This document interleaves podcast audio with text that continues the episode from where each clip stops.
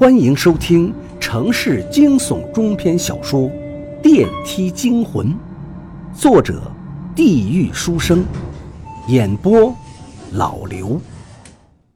田志勇猛地打了个寒颤，整个人就像被雷劈中了一般，瞪着眼睛，彻底的吓傻了。镜子里那灰衣男子面无表情的看着田志勇，他的脸上。戴着一副墨镜，嘴角慢慢勾起一抹诡异的笑容。哎呀！田志勇喉咙里发出一声尖锐的叫声，一眨眼，灰衣男子又不见了。田志勇的心跳个不停，脸色苍白的盯着镜中的自己，全身颤抖不已。他跟来了，那个十八楼的怪人，他跟来我家了。他现在就在田志勇家里。田志勇迅速打开房间所有的灯，开始地毯式的搜索，任何一个角落都没有放过。儿子被田志勇吵醒了，妻子非常生气，说：“田志勇，你大半夜发什么神经？” 田志勇没有理会他们，自顾自地寻找着墨镜男的身影，可是找不到他，他就像人间蒸发了一般，彻底消失无踪。不对呀！刚才他明明在卫生间里出现过，怎么会找不到呢？田志勇心里咯噔一下子，汗毛直竖，汗水浸湿了衣服，也不知道是累的还是吓的。这一晚，田志勇几乎不敢合眼。每当快睡着的时候，田志勇总会强迫自己睁开眼睛，神经兮兮地盯着房间的每一个角落，生怕有什么东西。突然冲出来，也许这栋大楼真的有问题。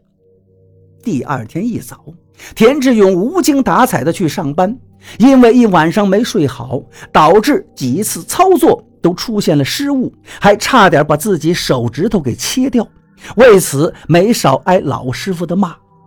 中午去食堂吃饭，王二赖子又来找田志勇了。不过这次田志勇长了心眼儿。身上没带钱，他搜索无果后，给了田志勇几巴掌，又踢翻了田志勇的饭菜，这才骂骂咧咧地离开。这时候，老婆刚好端着菜经过，目睹了这一切。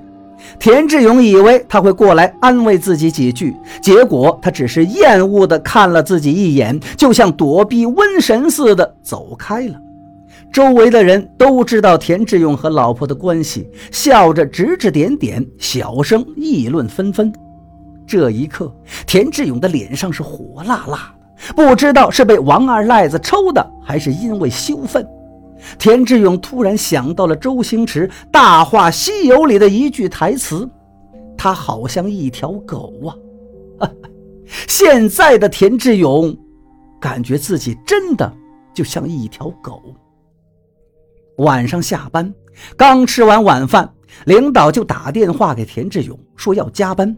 田志勇顿时就炸毛了，说怎么天天加班？厂里不是还有其他人吗？领导就劝田志勇说，现在临近过年了，很多人都辞职跑了，很多任务量完成不了，这才没办法让他加班。还说只要你愿意加班，等到过年，不但加班费翻倍，以后每个月工资。涨五百，老实说，田志勇当时真有些心动。只不过，田志勇想到了王博的警告，以及昨晚看到的灰衣男子，心里顿时就有些不寒而栗。妈的，宁可信其有，不可信其无呀！总不能为了一点钱把命丢了吧？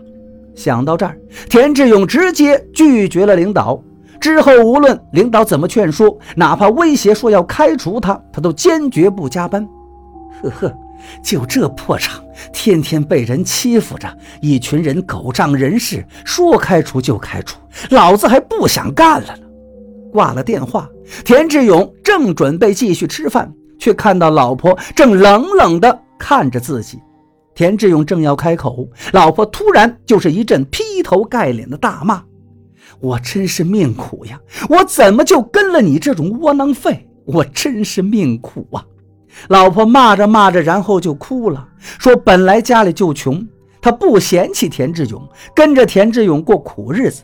现在快过年了，家里年货都没钱买，儿子下学期还要交学费。田志勇倒好，白来的加薪机会就这么错过了，真是跟错了人。田志勇脸一红，心里多少有些愧疚。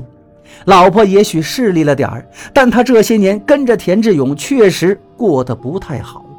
最后，田志勇又给领导打过去了电话，说同意加班。领导非常高兴，说从今天开始，你每月工资增加八百块钱。因为考虑到王博说要十一点之前回家，田志勇特地跟领导商量，晚上能不能提前一点下班。领导考虑一下，道：“说行吧，以后你可以提前二十分钟，十点四十回家。”志勇同志，这算是对你的特殊待遇了，加油工作哦！十点四十分，田志勇急匆匆换好衣服，骑着鬼火摩托车飞快地朝家里赶去。到小区的时候，已经是十点五十五分了。大楼黑漆漆一片，保安室的门紧紧关闭，王博早就睡了。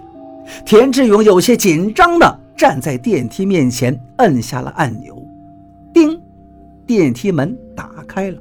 田志勇正准备走进去，忽然身子一哆嗦，停下了脚步，因为电梯内正摆着一双黑色的皮鞋。